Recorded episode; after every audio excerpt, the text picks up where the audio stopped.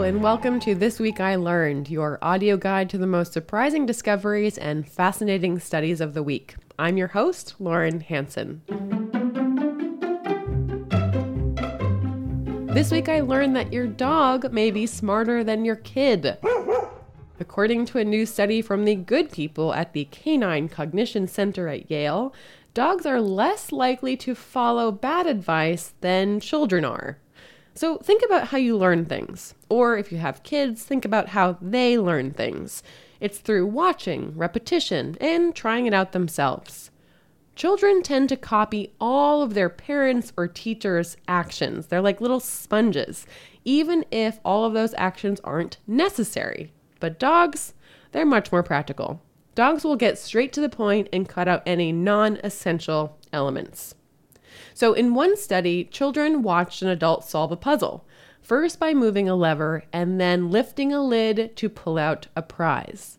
The lever was completely irrelevant for solving the puzzle, but after they learned how to do it, the kids repeatedly performed both actions even when they had to do it as fast as they possibly could.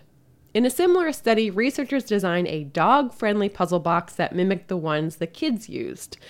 So humans first used a lever before lifting the lid to reveal the treat. Really, all the dogs had to do was lift the lid, but the humans kept using the lever. Once the dogs learned how to open the box, they stopped using the lever altogether. This is actually really surprising considering that dogs are highly social animals who learn from social cues. But it turns out when it comes to getting treats in the most effective way, a dog's loyalty to its human wanes when that human is unnecessarily adding an extra step.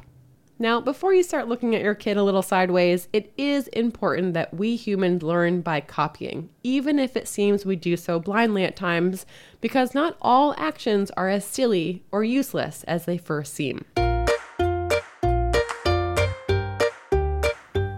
This week I learned some good news for acne sufferers that previously pimply skin will better stand up to the natural deterioration of age. This is something that dermatologists have long noted that the signs of aging, like wrinkles and skin thinning, often appear much later in people who have experienced acne at some point in their lifetime. This was initially chalked up to an increase in oil production, but scientists wanted to test a new theory that took root at the cellular level, well below the skin surface. A new study out of King's College London looked at more than 1,200 twins, comparing those who reported having acne with those who didn't. And they found that acne sufferers had a distinction in the length of their telomeres, what on earth is a telomere? Well, to answer that, let's take a quick DNA lesson. DNA makes up all of the cells in our body. Our skin, our heart, every organ, everything is made up of cells. Now imagine that classic DNA strand, like two shoelaces intertwining. Well, telomeres are the caps at the end of those strands, like the plastic tips at the end of shoelaces. And like the plastic tips on shoelaces, telomeres keep the DNA strand intact so it can do its job. Now, throughout our lives, our cells are constantly replenishing, and they do this by making a copy of itself. But every time a cell replicates, the telomeres shorten slightly.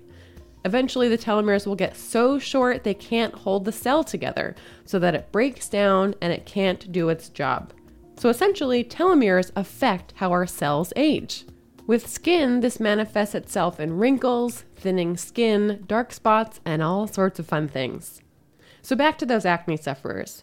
Researchers found that those who had a pimply complexion had longer telomeres than those who didn't, which means it took longer for their cells to break down, which explains why the aging process slowed for them. So while that pizza face of yours was the bane of your existence as a teenager, you can thank that spotted skin for your youthful glow in middle age and beyond.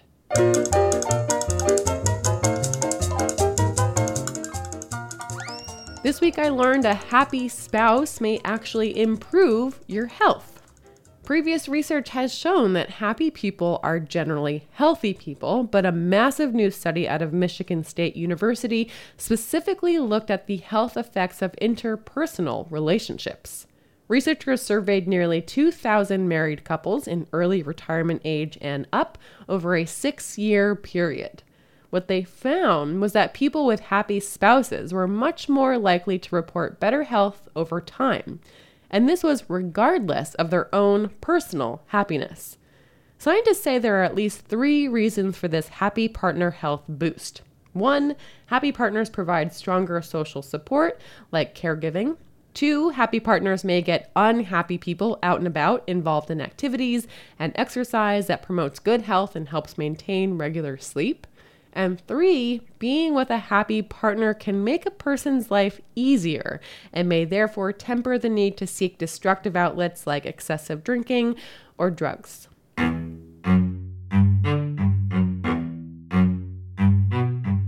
This week I learned canned pumpkin contains no pumpkin at all, or very little of it. Yep, your favorite holiday pie filling is lying to you. According to one particularly upset writer over at Food and Wine, pumpkin puree is actually made of a variety of winter squash. If you know your squashes, then I'm talking about butternut, golden delicious, and Hubbard, to name a few. What these pumpkin puree manufacturers found out long ago is something anyone who's ever carved a jack o' lantern already knew. Pumpkins are super stringy, they're low on meat, and actually very watery. Whereas winter squash can be manipulated into a much richer and sweeter puree. So, how do these pumpkin puree mavericks get away with it? Well, the FDA does not care too much about the difference between field pumpkins and squash. Since 1938, the FDA has basically taken a hands off approach when it comes to allowing canners to label squash as pumpkin. Says the FDA, and I quote, in the labeling of articles prepared from golden fleshed sweet squash or mixtures of such squash and field pumpkin, we will consider the designation, quote, pumpkin to be in essential compliance with the common or usual name requirements.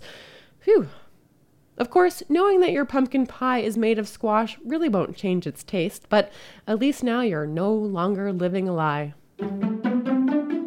And that does it for this week's episode of This Week I Learned. Look out for new episodes every Friday on iTunes or wherever you get your podcasts.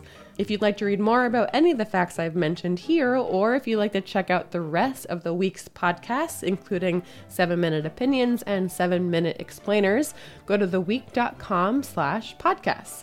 And if you like what you hear, subscribe, tell a friend, or give us a rating or a review on iTunes.